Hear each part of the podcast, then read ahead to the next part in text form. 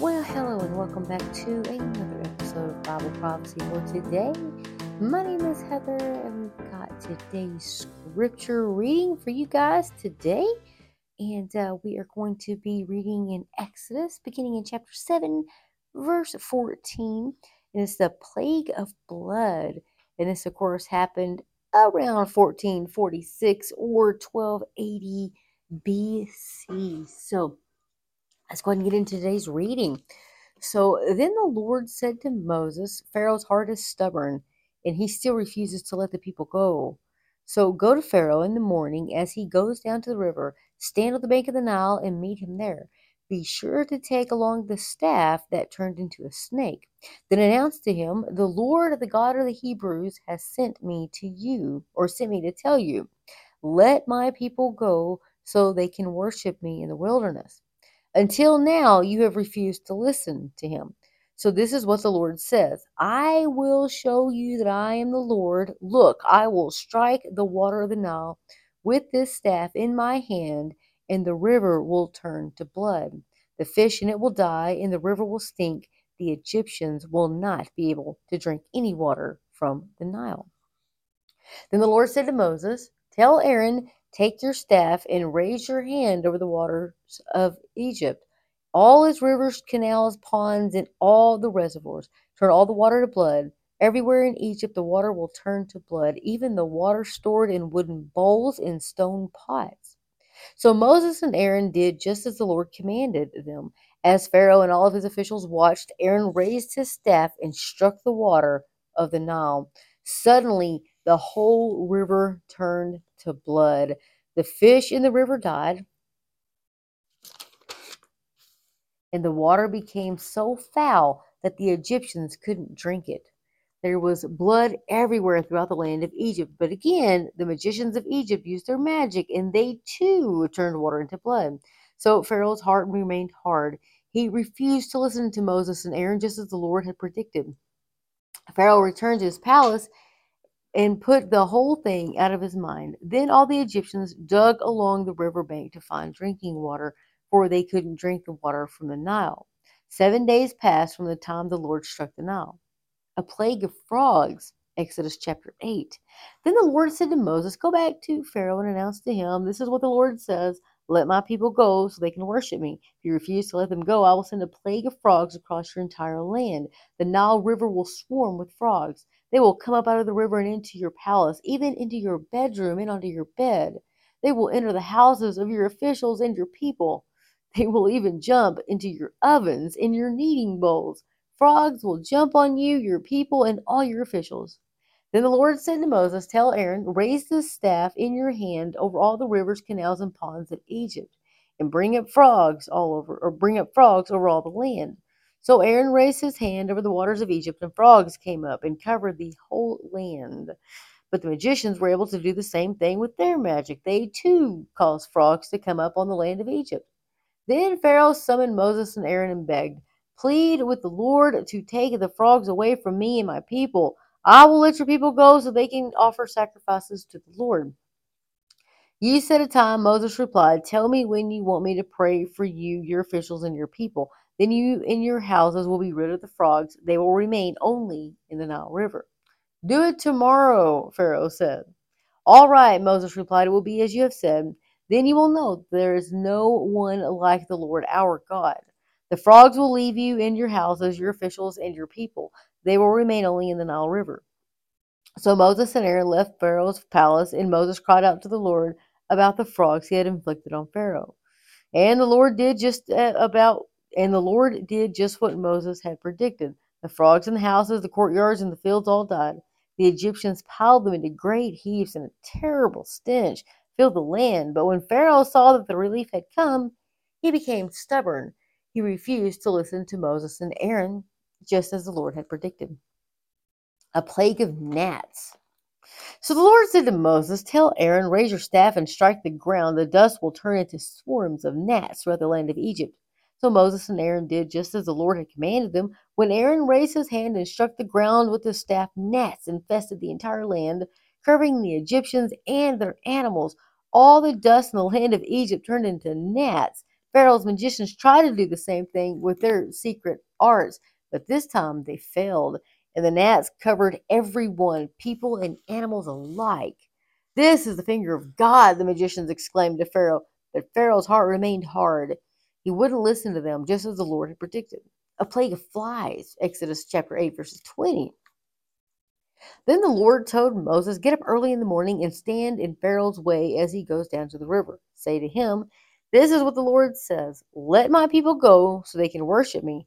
If you refuse, then I will send swarms of flies on you, your officials, your people, and all the houses.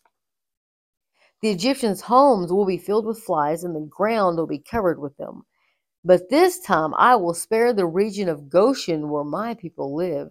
No flies will be found there. Then you will know that I am the Lord and that I am present even in the heart of your land. I will make a clear distinction between my people and your people. This miraculous sign will happen tomorrow. And the Lord did just as he had said. A thick swarm of flies filled Pharaoh's palace and houses of his officials. The whole land of Egypt was thrown into chaos by the flies. Pharaoh called for Moses and Aaron. All right, go ahead and offer sacrifices to your God, he said, but do it here in this land. But Moses replied, That wouldn't be right. The Egyptians detest the sacrifices that we offer to the Lord our God. Look, if we offer our sacrifices here where the Egyptians can see us, they will stone us. We must take a three day journey or a three day trip into the wilderness to offer sacrifices to the Lord our God, just as he has commanded us. All right, go ahead, Pharaoh replied. I will let you go into the wilderness to offer sacrifices to the Lord your God, but don't go too far away. Now hurry and pray for me. Moses answered, As soon as I leave you, I will pray to the Lord, and tomorrow the swarms of flies will disappear from you and your officials and all your people. But I am warning you, Pharaoh, don't lie to us again and refuse to let us to, to let the people go to sacrifice to the Lord. So Moses left Pharaoh's palace and pleaded with the Lord to remove all the flies. And the Lord did as Moses asked and caused the swarms of flies to disappear from Pharaoh, his officials, and his people. Not a single fly remained. But Pharaoh again became stubborn and refused to let the people go. Exodus chapter 9 A plague against livestock. Go back to Pharaoh, the Lord commanded Moses. Tell him, This is what the Lord, the God of the Hebrews, says Let my people go so they can worship me. If you continue to hold them, refuse to let them go, the hand of the Lord will strike all your livestock, your horses, donkeys, camels, cattle, sheep, and goats with a deadly plague. But the Lord will again make a distinction between the livestock of the Israelites and that of the Egyptians. Not a single one of Israel's animals will die. The Lord has already set the time for the plague to begin. He has declared that he will strike the land tomorrow. And the Lord did just as he had said. The next morning, all the livestock of the Egyptians died, but the Israelites didn't lose a single animal. Pharaoh sent his officials to investigate, and they discovered that the Israelites had not lost a single animal. But even so, Pharaoh's heart remained stubborn, and he still refused to let the people go. A plague of boils. Then the Lord said Moses and Aaron, Take handfuls of soot from a brick kiln and have Moses toss it in the air while Pharaoh watches. The ashes will spread like fine dust over the whole land of Egypt, causing festering boils to break out on people and animals throughout the land. So they took soot from a brook uh, from a brick kiln and went and stood before Pharaoh. As Pharaoh watched, Moses threw the soot into the air, and boils broke out on people and animals alike. Even the magicians weren't able to stand before Moses because the bowls and had broken out on them and all the Egyptians. But the Lord hardened Pharaoh's heart, and just as the Lord had predicted to Moses, Pharaoh refused to listen. A plague of hail. Then the Lord said to Moses, Get up early in the morning and stand before Pharaoh. Tell him, This is what the Lord, the God of the Hebrews, says Let my people go so they can worship me. If you don't, I will send more plagues on you and your officials and your people. Then you will know that there is no one like me in all the earth. By now I could have lifted my hand and struck you and your people with a plague to wipe you off the face of the earth. But I have spared you for a purpose, to show you my power, and to spread my fame throughout the earth. But you still lord it over my people and refuse to let them go. So tomorrow, at this time, I will send a hailstorm more devastating than any in all the history of Egypt. Quick, order your livestock and servants to come in from the fields to find shelter Any person or animal left outside will die when the hail falls. Some of Pharaoh's officials were afraid because of what the Lord had said. They quickly brought their servants and livestock in from the fields, but those who paid no attention to the word of the Lord left theirs out in the open. Then the Lord said to Moses, Lift your hand toward the skies, so hail may fall on the people, the livestock, and all the plants throughout the land of Egypt. So Moses lifted his staff toward the sky, and the Lord sent thunder and hail and lightning flashed toward the earth. The Lord sent a tremendous hailstorm against all the land of Egypt. Not, never in all the history of Egypt had there been a storm like that, with such devastating hail and continuous lightning. It left all of the it left all of Egypt in ruins. The hail struck down everything in the open field, people and animals and plants alike. Even the trees were destroyed. The only place without hail was the region of Goshen, where the people of Israel lived. Then Pharaoh quickly summoned Moses and, and Aaron. This time I have sinned, he confessed. The Lord is the righteous one, and my people and I are wrong. Please beg the Lord to end this terrifying thunder and hail. We've had enough. I will let you go. You don't need to stay any longer. All right, Moses replied. As soon as I leave the city, I will lift my hands and pray to the Lord. Then the thunder and hail will stop. And you will know that the earth belongs to the Lord. But I know that you and your officials still do not fear the Lord God. All the flax and barley were ruined by the hail because the barley had formed heads and the flax was budding. But the wheat and the emmer wheat were spared because they had not yet sprouted from the ground. So Moses left Aaron's court and went out of the city. When he lifted his hands to the Lord, the thunder and hail stopped, and the downpour ceased. But when Pharaoh saw that the rain, hail, and thunder had stopped, he and his officials sinned again, and Pharaoh again became stubborn. Because his heart was hard, Pharaoh refused to let the people leave, just as the Lord had predicted through Moses. Guys, I hope you are enjoying this uh, trip through the Bible. We are reading the one year chronological Bible in the New Living Translation.